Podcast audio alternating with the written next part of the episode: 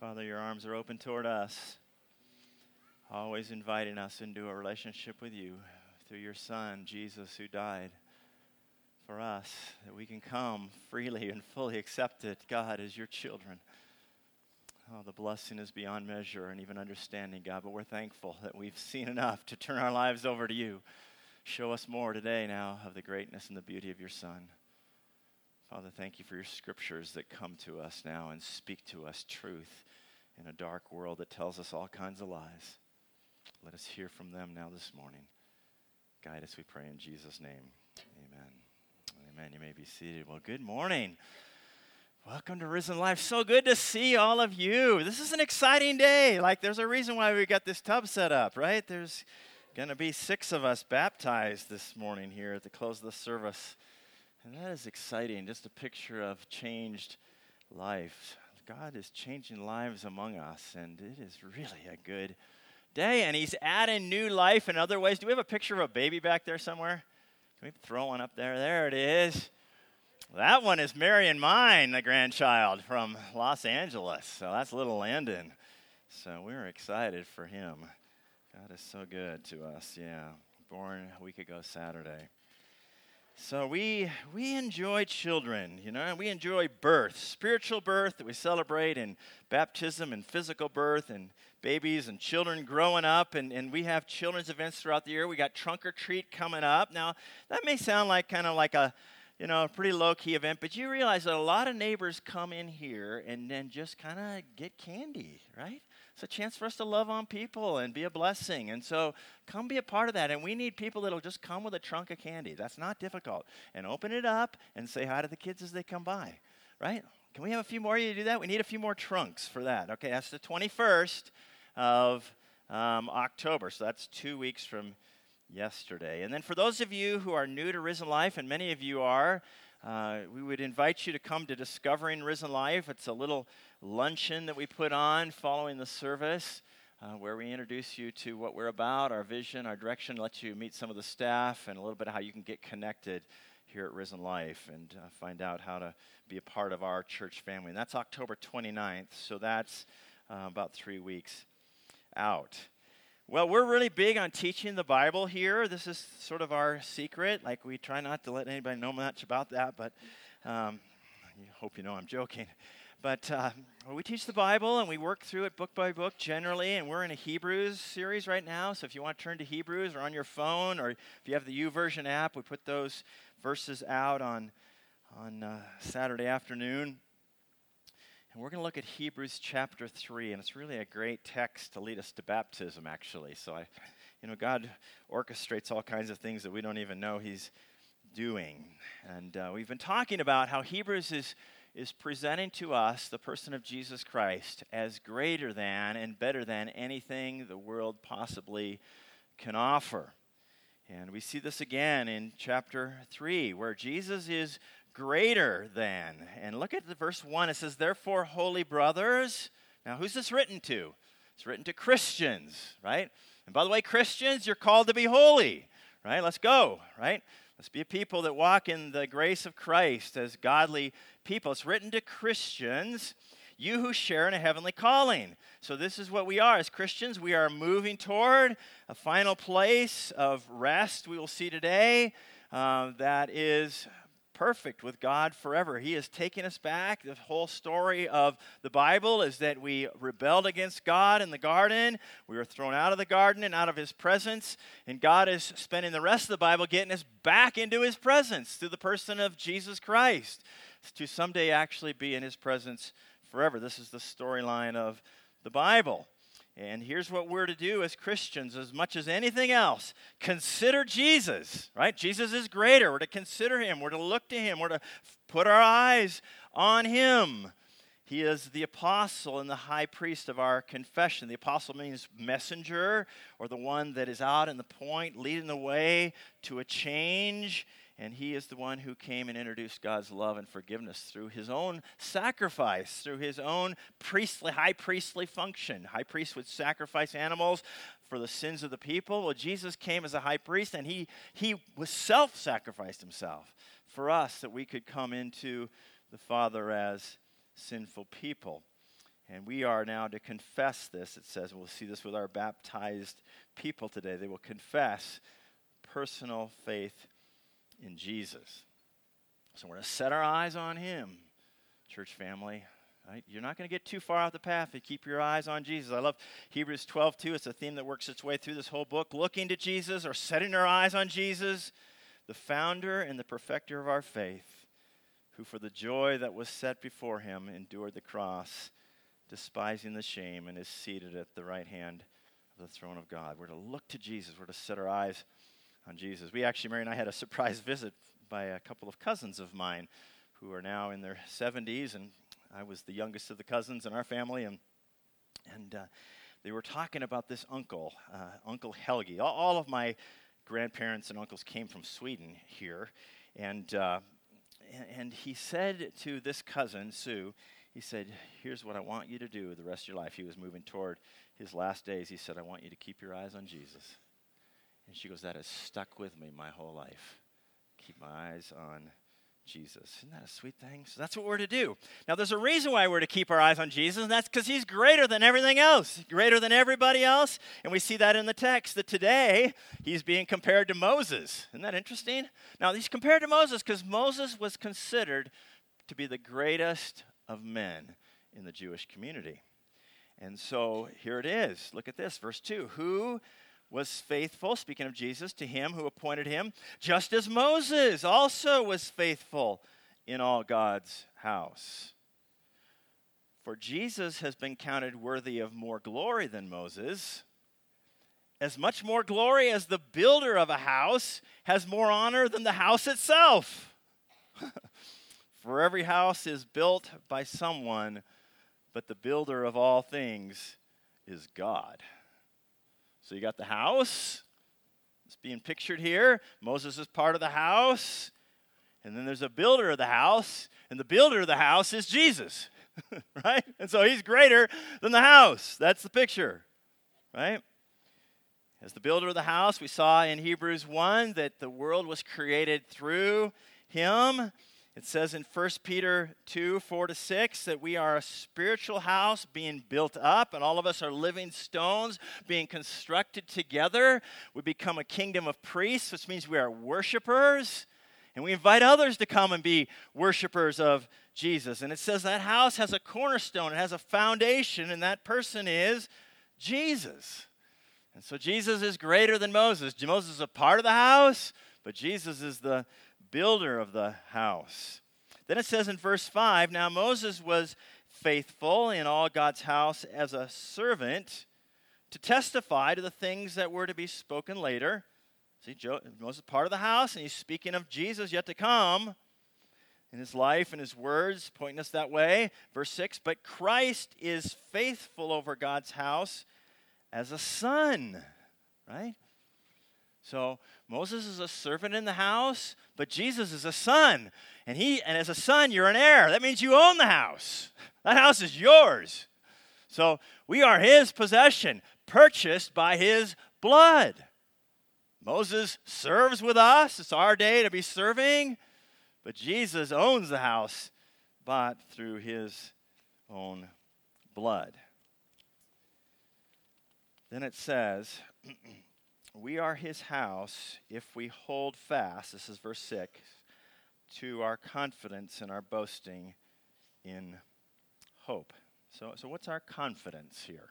What are we holding? What's the hope of the, the confidence that we have?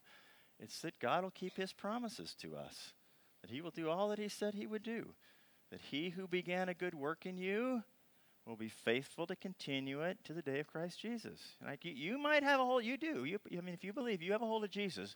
But know this, He way more has a hold of you. and He isn't going to let you go, even when you kind of let Him go, right? When we're not faithful, Timothy says, He is faithful to us and holds on to us. And in Colossians 1.22, it says He will present us perfect and holy and blameless one day before God the Father. But it also says we're to hold on to our boast. Boasting is an interesting word that shows up in the scriptures. And Paul talks about boasting, and he says, here's what we should do with our boasting we should boast only in the cross of Christ. Isn't that interesting? And it's because every good thing that we have, every blessing we have in our lives, comes only through the cross of Christ. Without the cross of Christ, we deserve nothing but death and wrath.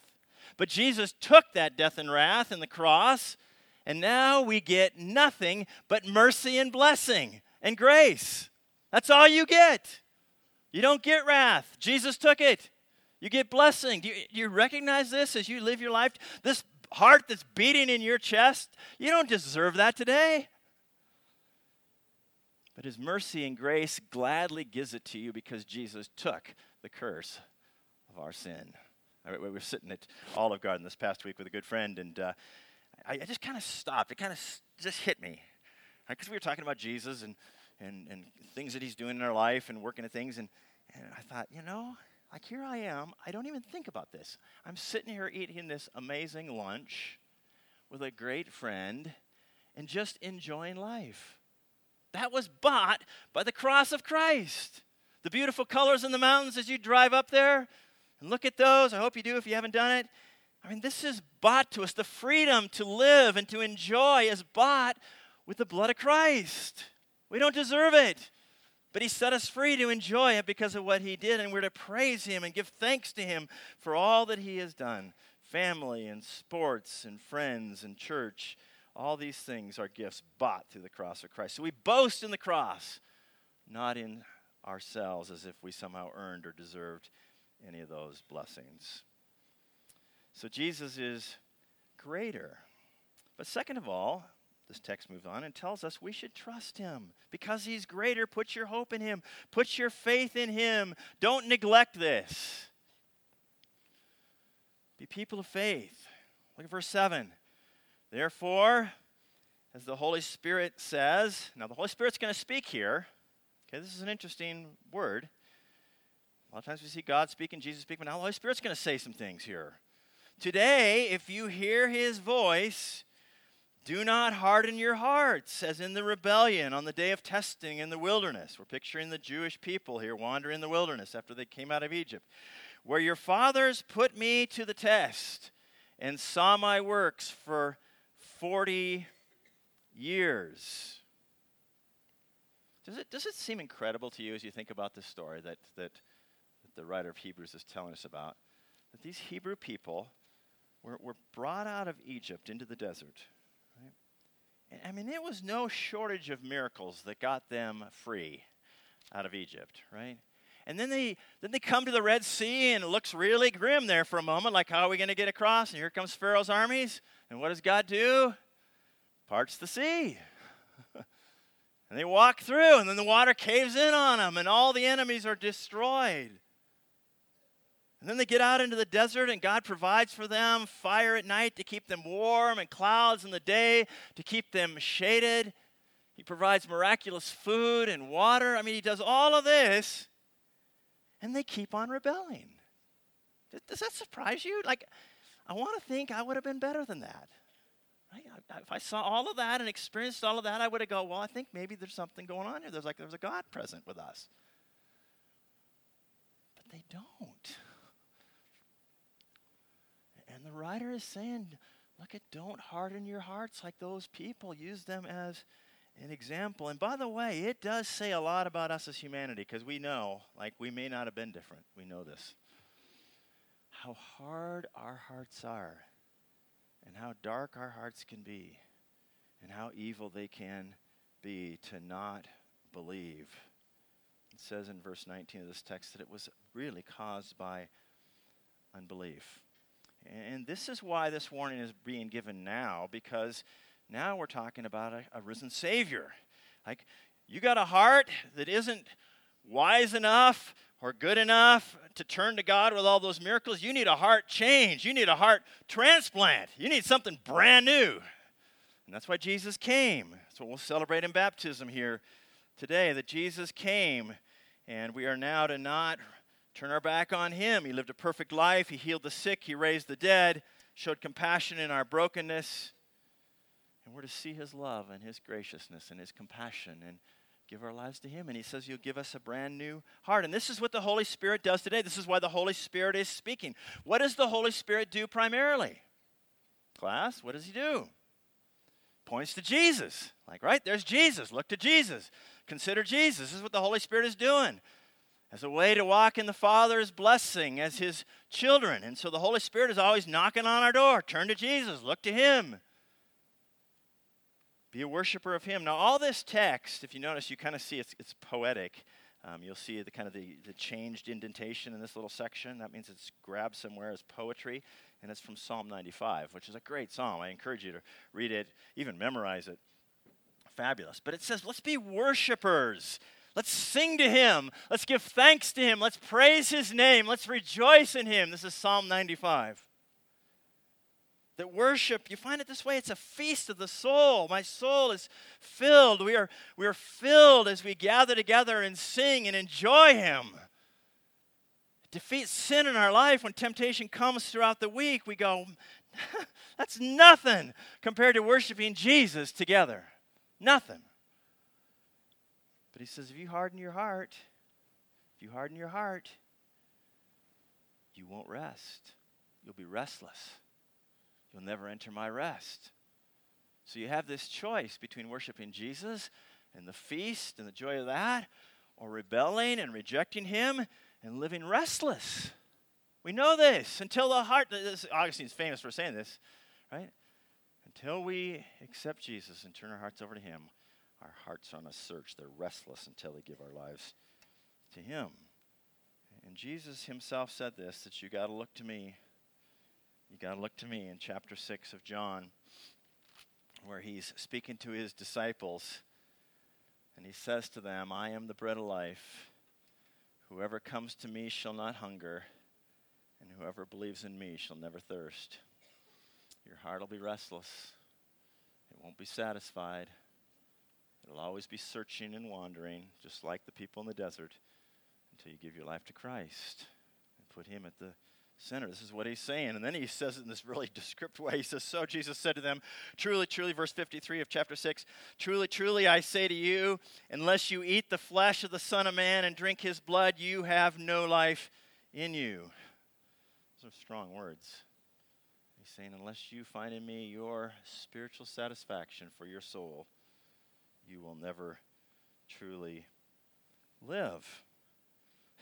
So, in verse 66 of chapter 6 of John, he says, And then after this, many of the disciples turned their back and said, I'm not going with him any longer. Right? All kinds of people, I'm not doing that. That's too much.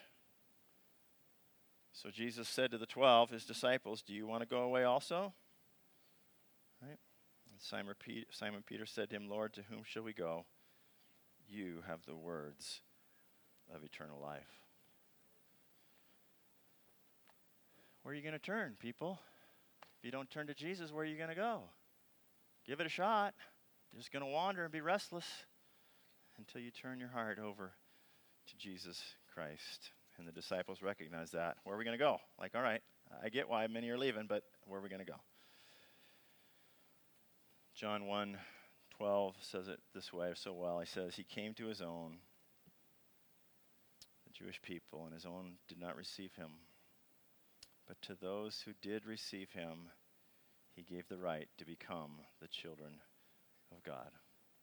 And his arms are open to us to come and give our lives to him and become his child. I was thinking about this little baby Landon, you know, that was born into our family, born into a family that loves him, born into a family that feeds him, born into a family that will introduce him to Jesus, born into a family that will keep him warm and clean and take care of every need as best they can, right? And, and, Jesus said this: if if you as heavenly as you as earthly parents will take care of your kids, imagine a heavenly Father and how He'll take care of His kids. Huh? Yeah. You want to wander out there on your own, taking care of yourself, or do you want to give yourself to a Father who loves you, send His Son to die for you, so you can have a relationship with Him? That's the invitation today. Well, finally um, in the end of this text, we see this need to care for each other. To care for each other. Look at 12 to 14 back in Hebrews chapter 3.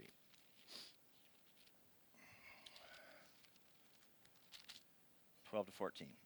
Take care, brothers, lest there be any of you be in any of you an evil, unbelieving heart, leading you to fall away from the living God.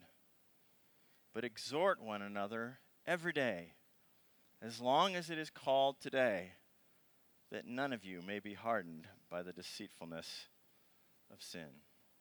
Take care, brothers and sisters, right? family, that we pay attention to each other to be careful that none of us drifts away. This is what this is saying. Because of our hearts that can be so desperately wicked, Jeremiah 17 9, we're in danger of leaving. We're in danger of running away. We're in danger of turning our backs on Jesus. Every one of us, we feel this. Prone to wander, Lord, I feel it. We sing in that hymn. And it says it's a deceitfulness of sin. Sin makes promises to us oh, this is the way to go. You will be and find happiness if you do this that God tells us not to do. But it lies to us. Sin lies to you. It says, oh, this will be great. Just do it. Give it a shot. You'll be happy you did. And it lies to you. It's deceitful.